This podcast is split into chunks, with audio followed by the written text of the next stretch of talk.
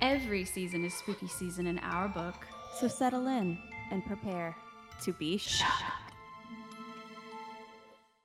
You are listening to Shook, a comedic podcast about all things paranormal and unexplained. Hi, I'm Santa. And I'm Amanda. And I have a toxic trait.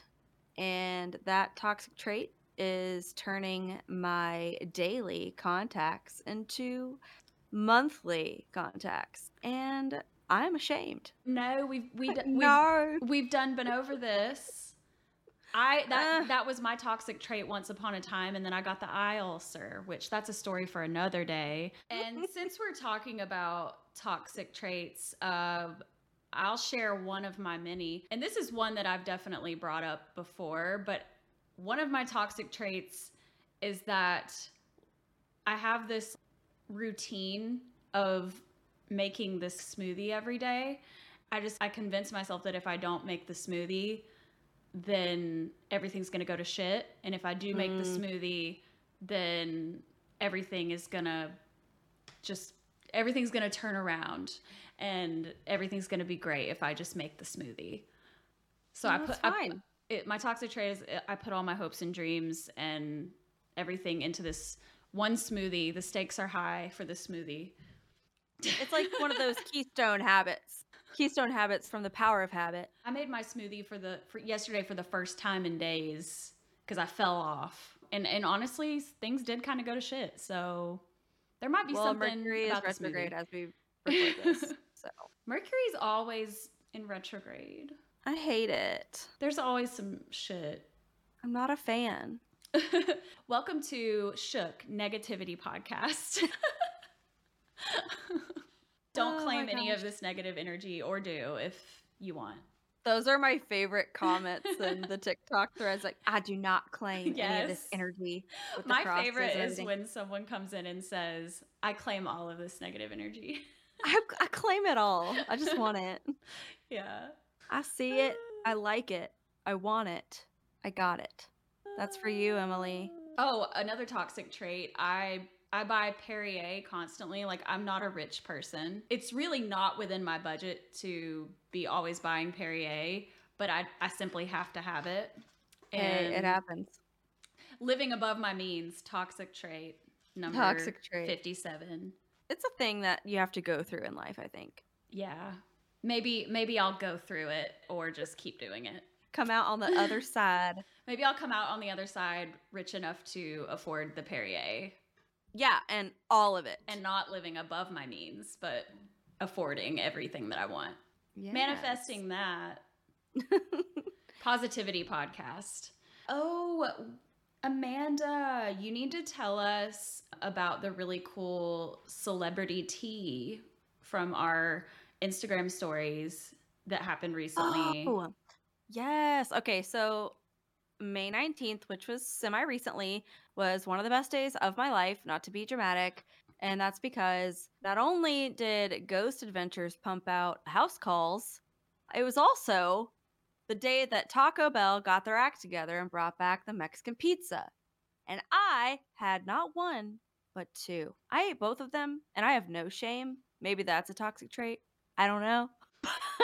But I celebrated that day, and I took a photo of my Mexican pizza up against my TV screen, watching my Ghost Adventures house calls. Our friends at Ghost Adventures, their social media team, reshared my story, and so did Zach Bagans. It was a great day. Yes, that was so exciting. When you shared that in the GC, in the group chat, I was shook, and I was at work. So I didn't even get to fully process that had happened until later when I got home. But I saw it and I was like, wait, really? Is this real? What? Yeah. We love him. We stan. We stan Ghost Adventures and the entire cast and crew. We stan the dramatics. We stan. We stan the dude bros just getting in there and stomping around in their jeans. Getting in there and saying, come at me, bro, to the ghosts and riling them up. Aaron's my favorite. He's my favorite too. You're my fave. Why am I talking to him? He's not watching this. He might. Sorry. He might. Shook Negativity Podcast.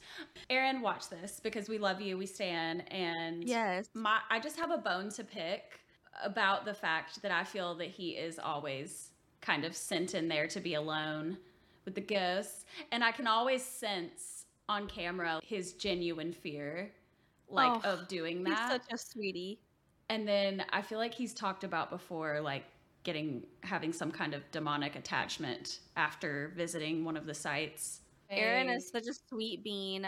So if you go to the Ghost Adventures subreddit, anytime someone posts something silly, you'll see this the Zach Bagans bot, and he says, "Aaron, go to the basement." Because he always does get singled out. He does get sent to be somewhere by himself. All the time. To just hope for the best. I mean, maybe it is better for TV to send the most scared person. Yeah, probably. That makes sense. He's so sweet. He's just so endearing to me. Yeah. I just think he's adorable. He's a small bean. And his dad, in that episode where they went to his dad's house, I loved his dad. He was really sweet, too. I know. And I just was like, get that man out of that house. Get him out. Get him to rat now. I want him out of that house. Right the hell now. I reckon that cabinet chick, that cabinet girl, gonna get him. That cabinet girl she needs to cross over to the other side. Oh my gosh, that was so scary. When I think it was nighttime when I watched that the first time. I've seen that episode a couple times, but watching that the first time, I was literally about to sharp my pantaloons. Yeah, because that was the first time. Watching that season was like my first time watching Ghost Adventures in a while. Like, I hadn't watched it in several years, and there's so many seasons. So I was like, let me start with some of these newer episodes. And right. So that was my first time seeing the technology where it like shows the outline, kind of like the stick figure of the spirit. Yeah, I need to Google. I need to Google what that instrument's called. I forget. Yeah, that. Yeah, it's where they single out the anomaly, the phenomena. Well, Santa, do you want to hear about what story has me shook this week? Yes. You do? You're ready for this? I'm ready. Awesome. Okay, well, my story this week is none other than the skunk ape. What the fuck is a skunk ape? You're fixing to learn, honey. But this story, for sure, the first time I saw or heard anything about the skunk ape was on Unsolved Mysteries as a child, and it literally scared the SpaghettiOs out of me. I could not handle it. And also, side note, another toxic trait, I loved SpaghettiOs, but every single time I ate them, they decided they didn't want to stay in my tummy. If you get my drift. Yeah. Like throw up? Yeah. I threw up. The alien in the meme of the alien in the doorway. Yes. So, anywhoos, it's back to the skunk ape. So, the skunk ape is a tall, bipedal, ape-like cryptid that is covered in reddish-brown hair, and it's said to stealthily roam the southeastern United States, primarily in Florida, but it's also been reported in Georgia and Alabama. I should note that a cryptid, if you are unaware, is an animal that has not officially been proven by scientists to exist. So similar cryptids from across the globe would include the Bigfoot, the Yowie, the Almas, the Yeti, and the Yeren. Other names of this cryptid would include Florida Bigfoot and the Swamp Ape. However, this creature most famously is known as the skunk ape because it's apparently super freaking stinky. You could say that Mr. Krabs would describe it. You remember Mr. Krabs from SpongeBob? Duh. Yeah. He would describe it as a smelly smell that smells smelly. What's that line from Anchorman? Oh, it smells like Bigfoot's dick. I love that movie. But yeah, so this smell that it has, it's often described as being like that of a skunk, obviously, or a dog that's not bathed in forever and just got completely drenched by a rainstorm. So there's that. I'd rather meet the Mothman. Yeah, same. TBH. And that's never a fun one to run across either. But yeah, this guy, he's basically got the worst case of BO of all time. Reports of the skunk ape sightings, or creatures that have a similar description, go as far back as even 1818 by European settlers but most reports of the skunk ape sightings were made between the 1940s and the 1990s.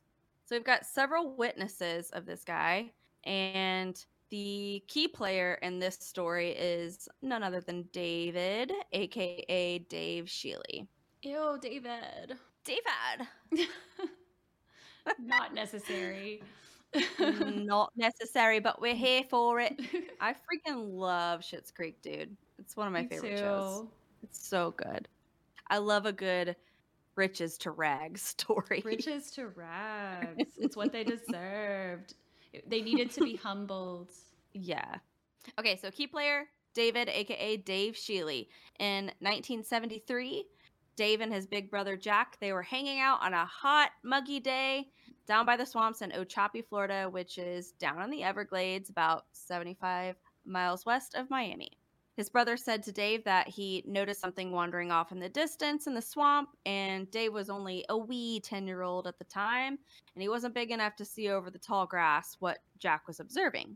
So Jack picked Dave up, and Dave described what he saw over in the prairie as being a tall, hairy figure that was standing around, and he approximated it to be about 8 feet tall and very heavy, upwards of perhaps 300 pounds. Big boy. Big, chonky boy, okay? I don't know how, but he said, as a 10-year-old child, maybe he heard about 1818 in the 1940s, but he said that he knew that it must have been a skunk ape. So years after this incident in 1998, he sat in a tree stand literally for months, hoping to capture real evidence. One day, while he was sitting in his tree stand, he nodded off and awoke to the sound of nearby splashing. And he was amazed when he opened his eyes and he saw that the creature was similar to the one that he had seen as a child. It was just walking through the marsh about 100 yards away. He said that he immediately started taking pictures left and right, a total of 27 photos in just a few minutes. He was completely in awe of what he saw. And he got the photos developed, and he decided that he wanted a little bit more corroboration. So he reached out to Dade County archaeologist Bob Carr, who said that he thought the images were pretty compelling, indicating that the gait and the stature of the creature did not appear to be human-like at all, but more so that of an ape. Bob said pretty much that if this were a hoax, it would be a pretty elaborate hoax at that. And if you ask me, I don't know if it's a hoax, but I would not want to be down in the heat of Florida, literally getting swamp ass, pretending I'm a skunk ape. That does not make any sense. Mm-mm. It's hot as shit down there. I can't be doing it. That sounds like an infection waiting to happen. Like, honestly, bacterial, fungal, yeah, no, all thank of it. You. This viral. Podcast is sponsored by Monistat. Just kidding, not sponsored. Amoxicillin, Z-Pack. No, this is not sponsored by Monistat. Anyway, so anywho, good. I reckon I ought to get back to it. All right, so Bob, the one that said he thought if it were a hoax, it would be an elaborate one. He asked for the help of a local tracker/surveyor named T.L. Riggs, which to me is a badass name. T.L. So Bob and T.L. went to the site, and they saw that there were footprints left behind. He got casts of the footprint made, and you can see there's 4 toes, only 4, but it looks like there's no heel. So it was applying all of its weight on the balls of its feet. T.L. then pulled reddish-brown hair off of nearby trees and then had 2 samples sent off for analysis by scientists to see if it was a costume, bears, or some other animal that could be the culprit. Well, the Unsolved Mysteries update came back saying that the results that they had gotten from those hair samples came back inconclusive. So that means it could be an undiscovered species, unclassified species. It could be. Could either be a species that has yet to be discovered that is a legitimate ape family, mm-hmm. like animal, or something supernatural. Something spooky. But yeah, I thought that was interesting that the results came back completely inconclusive because they weren't able to make any kind of decision about what it was. So in 2000, Dave Shealy also captured what looks to be video of the elusive skunk ape. And if you watch the video, you'll see that he's just panning and this creature is just walking pretty wide strides, swinging his arms back and forth. And then as he pans over, he starts to jog a little bit and then he goes out of frame. And it's kind of weird. I mean, at this point, if it's true that that's what it was, then this man has seen the skunk ape at least 3 times in his life, which to me, like, what are the odds of that? But Dave went on and started Shealy's official skunk ape headquarters, where he has a gift shop. He provides tours, and there's even a skunk ape festival. And I watched some videos of it on YouTube, and it's pretty cool. He's got even more casts of the footprints. There's at least 2 of them that I saw, and they were of different sizes, so I guess there's more than one out there, which is pretty interesting. Yeah, there's probably like a male and a female, and probably like during the witching hour they probably have mated. Oh, during the witching hour. But they, or what if they're like asexual and they, I don't know. I'm trying to make up reasons as to why there's not more of them. Well, like any cryptid, really, the one thing, especially with Bigfoot, the one thing that people keep coming back to is people are like, yo, we've never found a dead body. Like, if they're alive, if they out here, right, where are the bodies? That's what's really strange about that. Like with dinosaurs, we at least have fossils. But yeah... if they, yeah, because if they were supernatural, then perhaps they are immortal beings like vampires. So Dave's not the only folk who got to see this creature. There was another witness named John Vickers, and he is an Everglades tour guide. On July 19th, 1997, John was driving a bus full of tourists visiting the Everglades. He was showing off the local alligators and all of the other local wildlife when he saw a hairy creature about 200 yards in front of his bus. It was crossing the street on his hind legs, and one of the passengers came up to John and was like, yo, what is that? And John just kind of brushed him off with a joke, something about an old hairy man out here in the Everglades. He said he's not sure if it was a real skunk ape, a hoax, or what, but like 5 other people said that they also saw the creature. It gets crazier. There was another witness, and that guy's name is Ben Stewart. He was a fire chief. Pretty badass profession, if you ask me. Mm-hmm. Mm-hmm. So Vince was driving, and he watched as this creature walked across the road, and he jumped out of his car. He called out to the creature and actually turned around, and he was even able to snap a photo of the creature as it wandered off into the woods. Even in 1942, if we want to go way back in time, there were some sightings, and this is how this one went.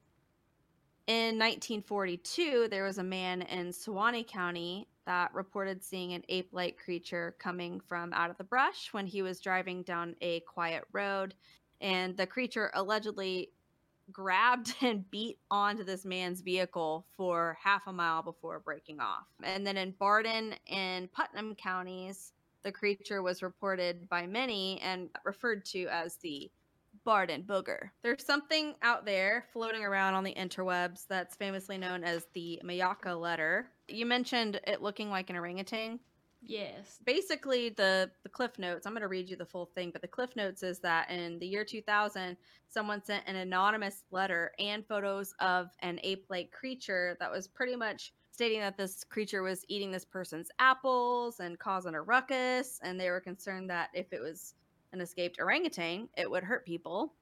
And I'm going to pull up the screenshot of that right now. Please pardon any stumbling on this because it's very tiny, tiny, tiny font. Okay, so this letter says, Dear Sir or Madam, enclosed, please find some pictures I took in late September or early October of 2000. My husband says he thinks it's an orangutan. Is someone missing an orangutan? It is hard to judge from the photos just how big this orangutan actually is. It's in a crouching position in the middle of standing up from where it was sitting. It froze as soon as the flash went off. I didn't see it as I took the first picture because it was so dark. But as soon as the flash went off for a second time, it stood up and started to move.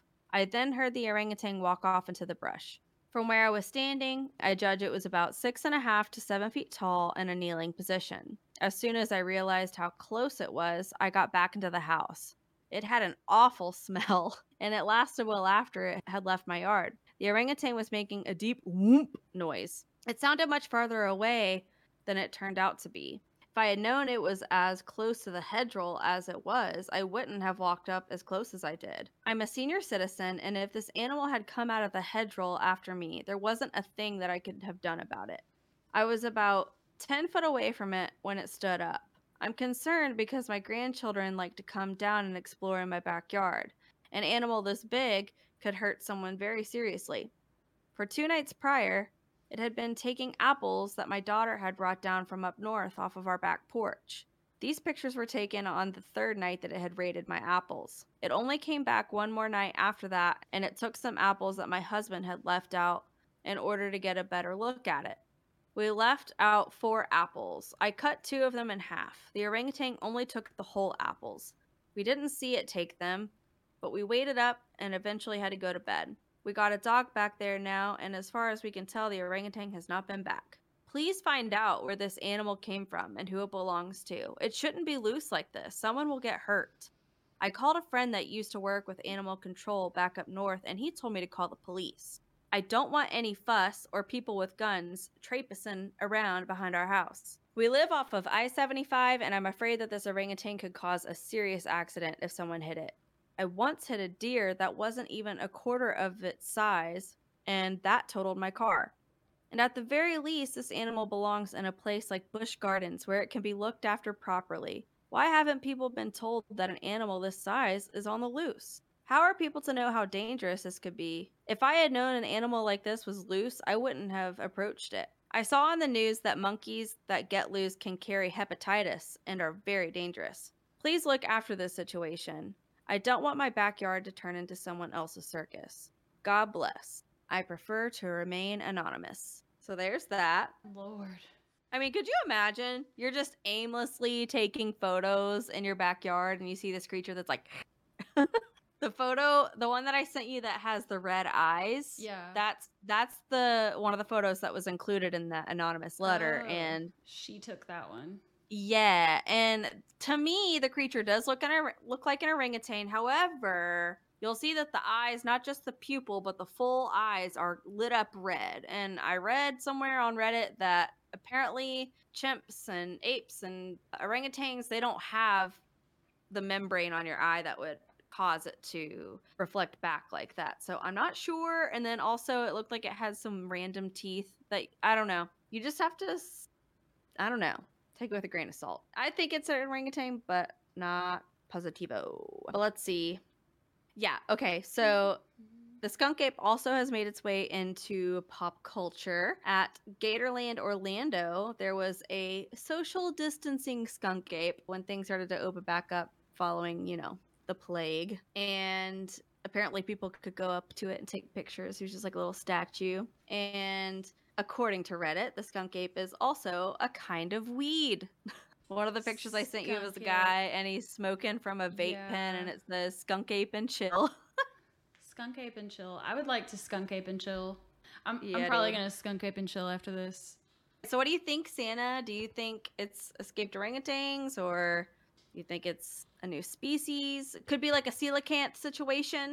I think the most compelling detail in this story is the DNA, the inconclusive DNA sample from the fur, because I feel that if it was someone in a costume, they would have detected synthetic fibers or something and identified that. And so honestly, everything else, as far as I'm concerned, is objection hearsay, but the DNA thing, that's actually interesting to me as far as... they should look into that more. Maybe someone should retest that if they have access to it and see if they... maybe we've come farther since that last Unsolved Mysteries update. Right. I'm not sure exactly, but I read something else about how there were tests that came back as something in the ape family, and they weren't sure what it was. But yeah, I don't know. Not really sure what I think. I do think it's either an orangutan or some species of ape that has not been discovered. Maybe there's been some crossbreeding of some kind. Who knows? Yeah. And then, like I said, like the coelacanth, that fish that they thought was extinct, and then the guy found him in the Indian Ocean years and years later. It could be something like that. Not really sure. But my sources, obviously, Unsolved Mysteries, The Original Gangster, Season 10, Episode 5. So good. Wikipedia. All hail Wikipedia. Reddit. Several posts on Reddit.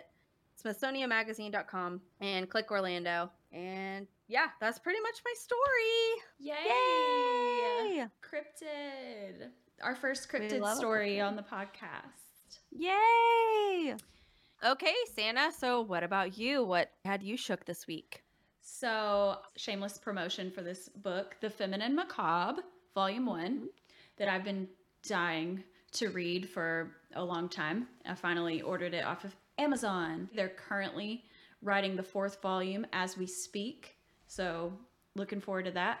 But yeah, I started reading it just to see all the cool stories, because they're all stories, all written by women every time. It's all just like stories pertaining to the paranormal. Hell yeah. Some of the stories are about parapsychology. Some of them are debunking stories, which I'm really drawn to that, the debunking stories for some reason. So sorry in advance for that, for people that are looking for true ghost stories, because I'll probably tell a lot of debunking stories on this podcast, even though I want to believe in spirits. This is really convoluted.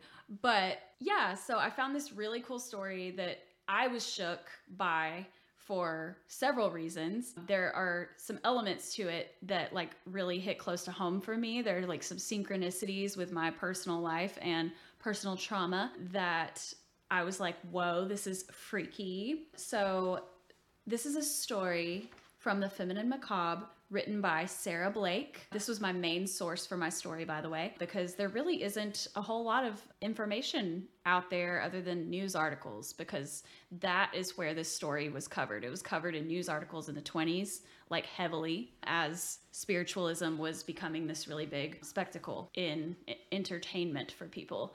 And so this is about a man named Thomas Lynn Bradford. He was a professor of occult studies. He had a particular interest in the afterlife.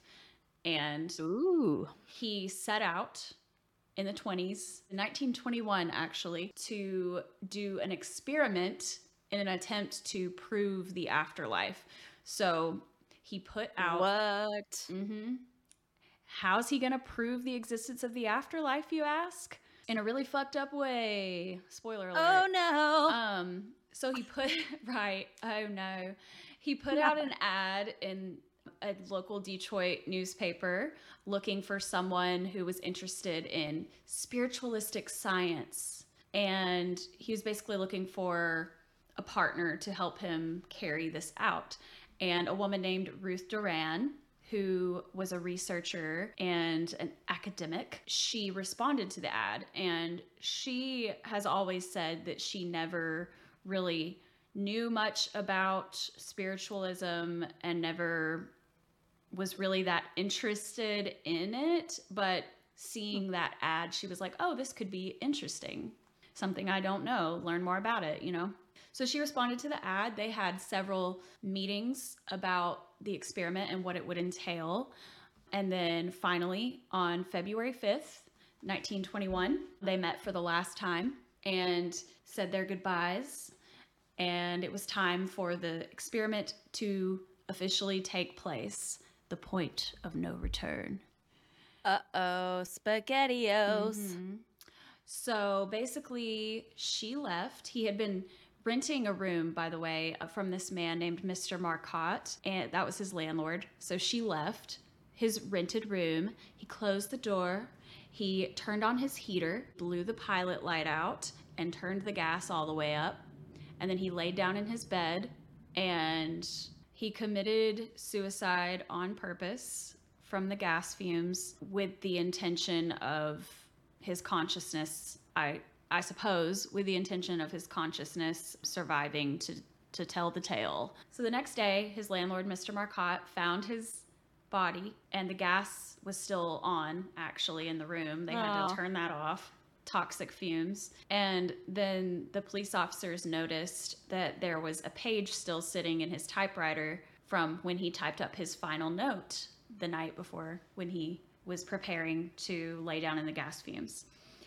And that final note said, "And it is through scientific facts that I propose to demonstrate clearly the phenomena of spirits and prove that all the phenomena is outside the domain of supernatural."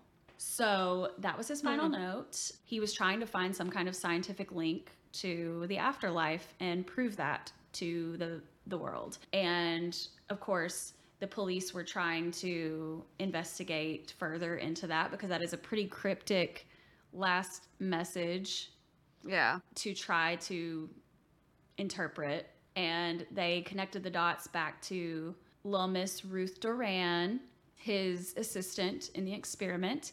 And when they asked her about her involvement, she said that she had no idea that he was planning to kill himself. That's what she said. I don't know what to believe about that, because I don't know. It just seems like that discussion had to have occurred for me. Yeah, I mean, if the whole experiment is there life after death, if that's what the question is that they're trying to solve, then what did she think he was going to do? Right. What did you think he was going to do to prove it?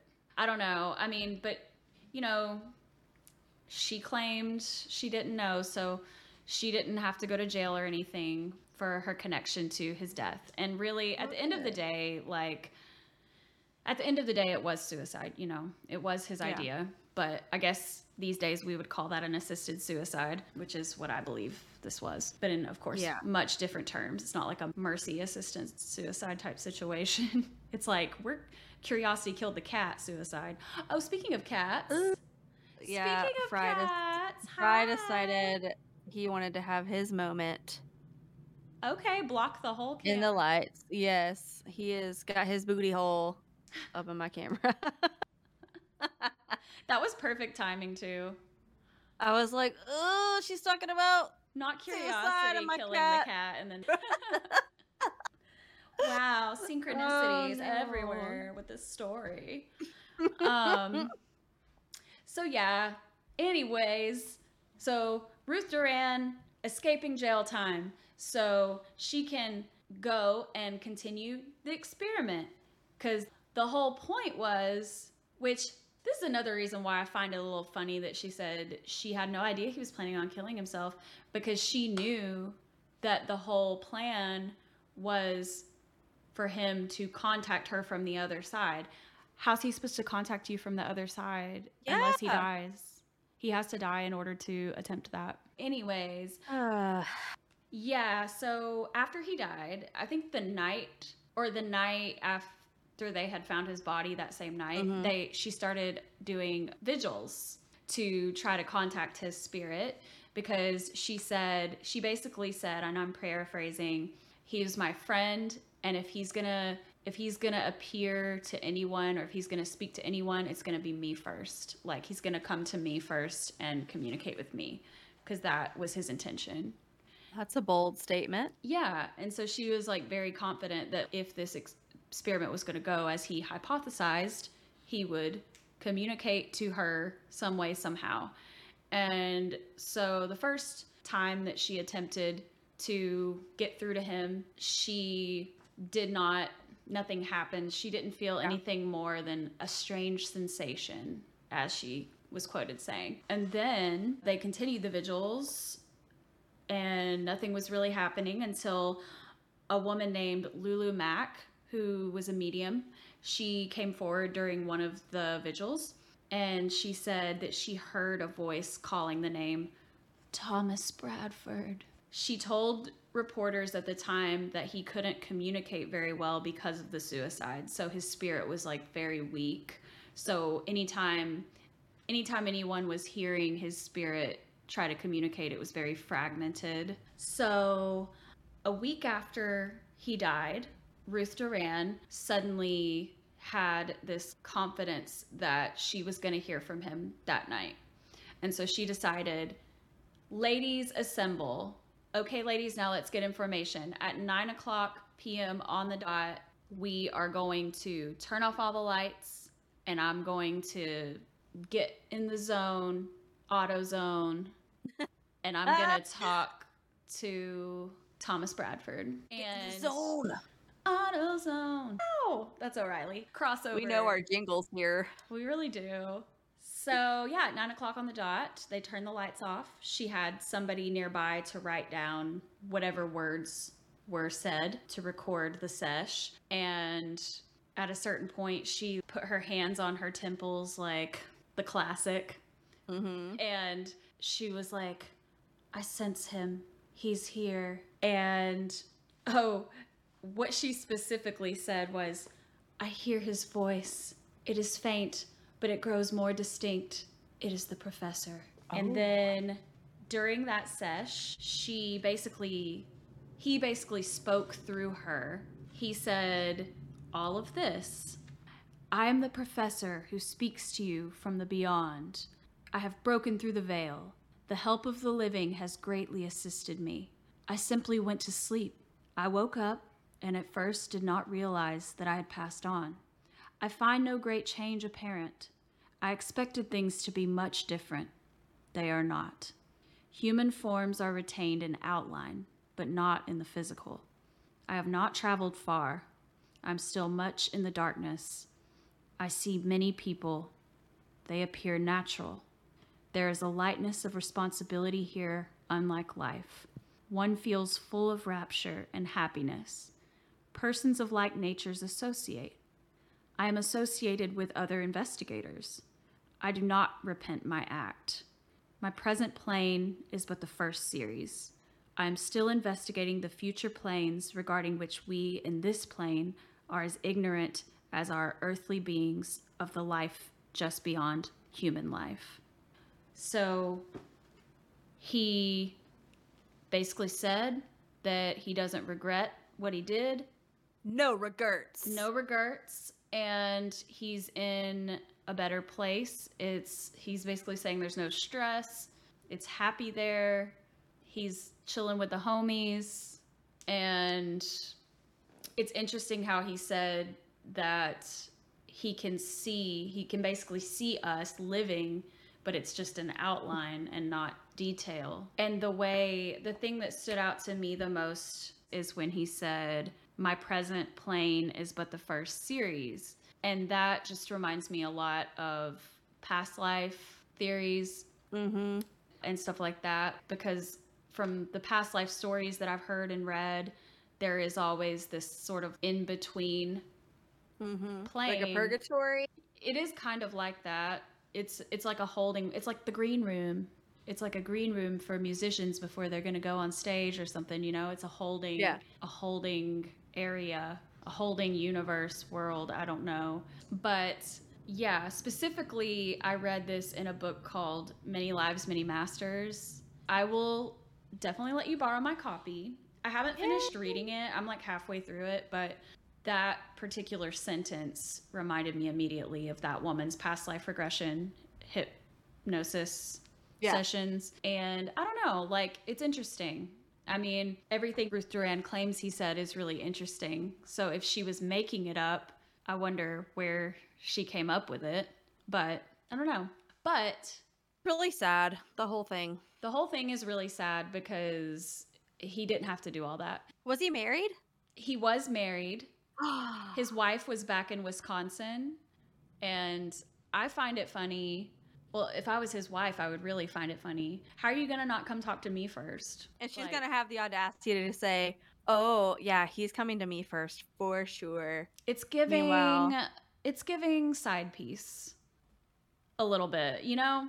It's giving extramarital activities. Can't be doing that now. Yeah. So that's my biggest takeaway is you had a whole wife over there and you're going to come see Ruth first. I get it though. That was who he was doing this experiment with. Who knows? Maybe his wife back in Wisconsin thought that his research was stupid or something. Who knows? I mean, maybe she didn't want to participate. If I'm his wife, I definitely don't want him doing that anyway. No. If you must, get on Craigslist. you're going to have to find somebody else to do it because I'm not doing it. And he said, okay. Oh, okay. He said, okay, I will. Sure.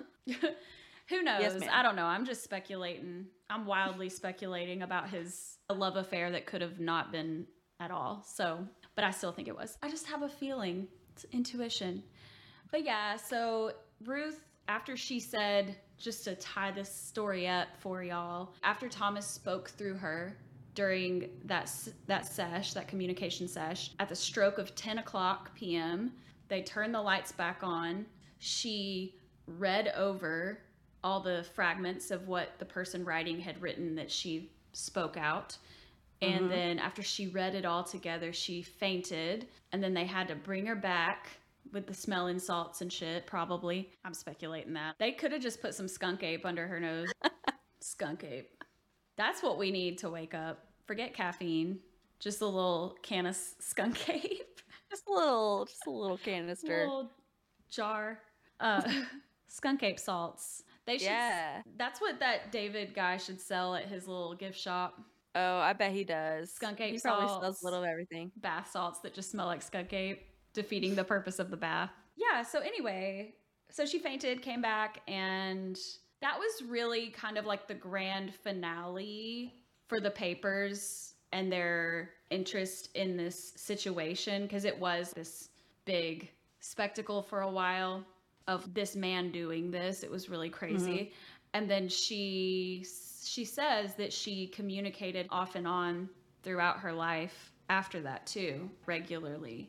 And I found a fun fact. Remember how in my last story with Sarah Winchester, Harry Houdini was mentioned in there because he had come and he had checked the Winchester Mystery House to see if, like, he believed there were ghosts there.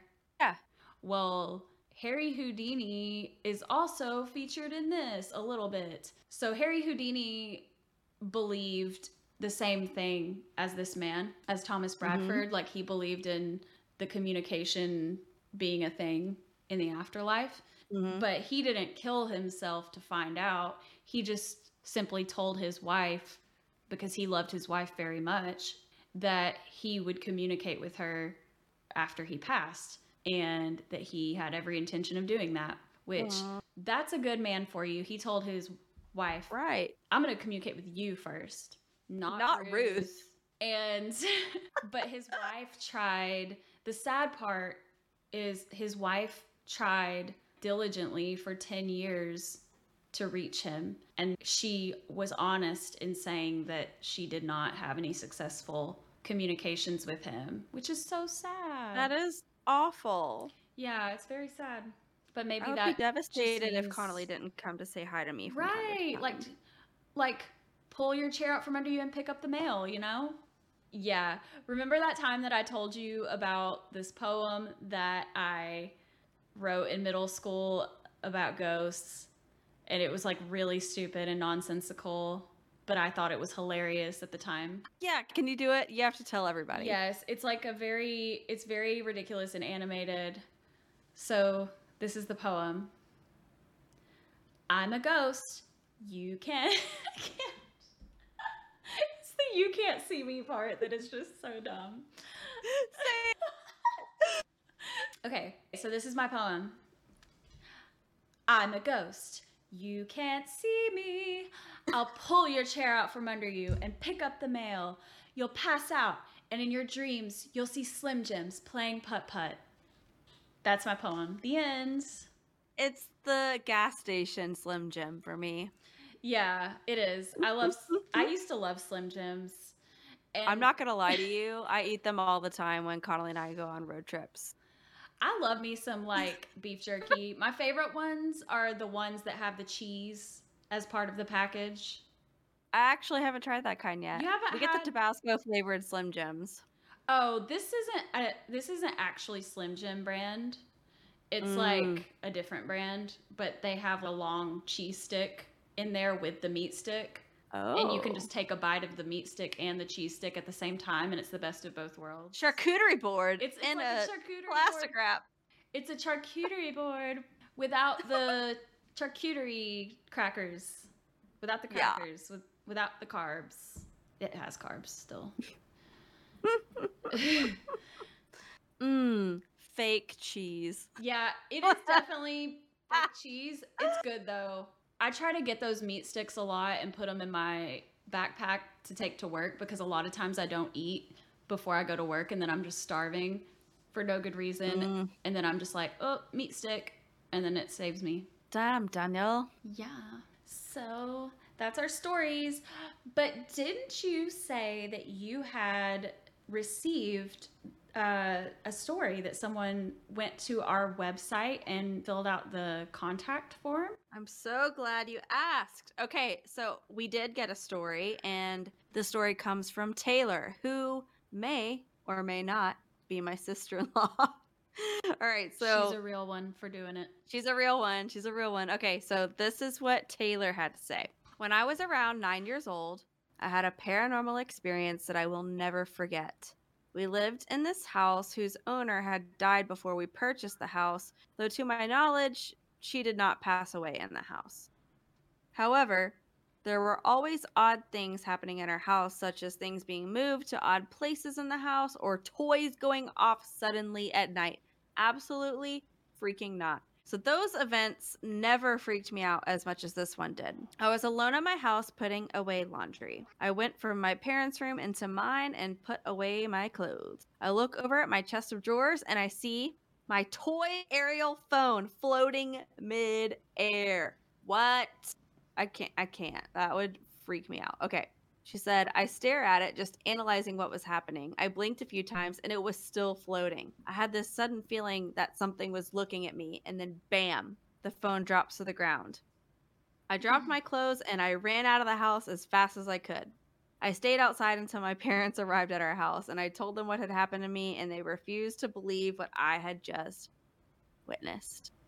Not the aerial toy levitating. You want thingamabobs? It's so scary. That is so scary, and I have no idea how you can rationalize that. Taylor, that was really interesting, and I'm upset that no one believed you. Yeah. But that's how that usually goes. Like, nobody ever believes. Especially the parental units. Never. Yeah, when I was a kid, I had seen something weird, and no one believed me, and no one believes me to this day. But when I was like 3, I saw in my hallway, it was Easter time, and it was like the night before Easter. And there was someone in the hallway, like, because the hallway like looked into my bedroom and my door was open, wearing an Easter bunny costume. And it was like a brown Easter bunny costume. And he said to me, hey, little girl, do you want some candy? And I was like, what yes. What the fuck? Yeah. And I was like, yes. And cause I was awake in my bed, like playing with a toy.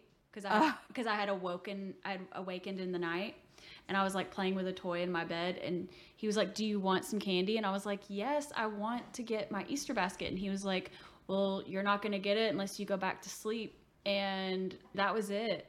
But it was like a brown Easter bunny costume. It was so weird. And I saw it in the hall. And I woke up, like, the next day, I told my mom, I thought it was one of her boyfriends. Like, I deadass thought it was one of her boyfriends dressed as the Easter Bunny or something. And she said that nobody did that. She was like, nobody dressed up as the Easter Bunny or anything. You didn't see that. And I was like, I saw it, though. That is so terrifying. Like, what in the Donnie Darko? Yeah. I can't explain that, because it was that baby's first sleep paralysis demon or what? I've got stories about that, but we'll save that for another time. That's insane. Yeah, That's terrifying. Understand what happened there. Holy guacamole. And didn't you tell me recently that you had played with a Ouija board one time? I have. Yeah. I've done Ouija boards a couple of times by myself. I was in the room with other people, but I was the only one with my hand on the planchette and the only one like at the board doing anything. The first time I did it, there were two other people there. One person was sitting like completely across the room, and then the other girl was sitting next to me on the bed, but just kind of observing, like off to the side. And I had my hand, you know, with the planchette, you lightly place your fingertips on it. Like, you don't push it, you don't push down on it. You just are barely touching it. And the first time I had like communications with someone who said they were a female, said that they had either lived, I don't remember if it was lived or worked on Fifth Street, and this was in Chattanooga, Fifth Street, but they did say something about working in either a shoe factory or a hosiery factory, something of that sort. And in that particular instance, I asked this person to tell me their name, and I asked them 3 different times. The first time I asked her what her name was, the planchette went up to no, like where it says yes and no at the top, went up to no. And then the second time she spelled out no. And then the third time she spelled out no with an N and a 0 instead of the letter O. I don't like that. So she just like said no a million times. And I was like, okay, damn, I'll stop asking. And I guess I don't remember how I ended the communication with that one. But the next time I did a Ouija board was at my friend Gage's dorm, and it was Halloween time, and everyone around me was carving pumpkins, and once again I was the only person playing with the Ouija board off in the corner, and not weird at all. Yeah. And so in that instance, I was communicating with a spirit that did give me a name, and they gave me the name Nola Ullman, and the last name Ullman was spelled out as Uhlman, and they said that they had been a chemistry professor at UTC, and I don't remember if they said that they died when they were 50 or they died in the 50s. But something about the 50s. Did you try looking them up to see if they were real? Yeah, and so I got really excited when I got a name, and I went on the computer in the dorm and Googled UTC faculty like records and stuff, and I couldn't find anything that way. But even a basic Google search, like that name is so random and it seems like it doesn't exist. And actually I brought it up to Gage the other day. He looked it up and couldn't find anything. And I was like, crazy. I was like, well, will you try spelling the name a little different, like Ullman? Because maybe the H was like an accident or something. Yeah. And that didn't get any results either. And so at the time when I wasn't able to find Nola Ullman in my basic Google searches, I was like, I feel that this spirit lied to me. And so I went back to the board and I asked if they lied. I was like, did you lie? And they said yes. It was a demon. Yeah, that's what I gathered. And I was like, why did you lie? And then the planchette just went off the board. Like, didn't go down to goodbye, just like went diagonally off the board. And I was like, oh my God. And I don't remember if I successfully did a goodbye or not. Oh, I hope you told a goodbye. I feel like I did, but I don't know. Because I was like freaked out when I found out that they lied. I was like, I mean, maybe it could have been a pranking spirit, but I don't know. It freaked me out. And then after that, when I went home to the house that I lived in at the time, like I started having all these like weird electrical things going on, like in the kitchen, the main like hanging overhead light things. There were these 3 light fixtures that hung in the middle, and they would all just flicker randomly. And they used to not do that. They never did that before until right after that. And they just flickered all the time. And usually it would happen when I was home alone. Like, it didn't happen a lot in front of other people. No. And then I would also hear footsteps above my room, which to my knowledge, there wasn't like one of those pull down attic things up there. I mean, there was obviously some kind of crawl space up there, but I would just hear footsteps, like someone walking in boots. And then multiple times when I was in the shower, I would hear what sounded like somebody walking in boots going up the stairs, because the bathroom where I took the shower was right at the top of the stairs.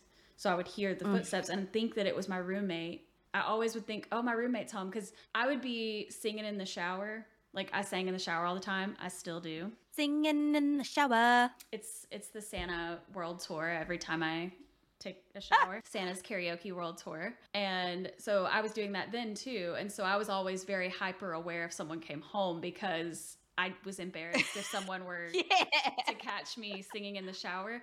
So every time I heard those footsteps, I was always like, oh God, Drew's here. stop singing, it's embarrassing. And then I would stop singing, and then I would get out of the shower and he's not home.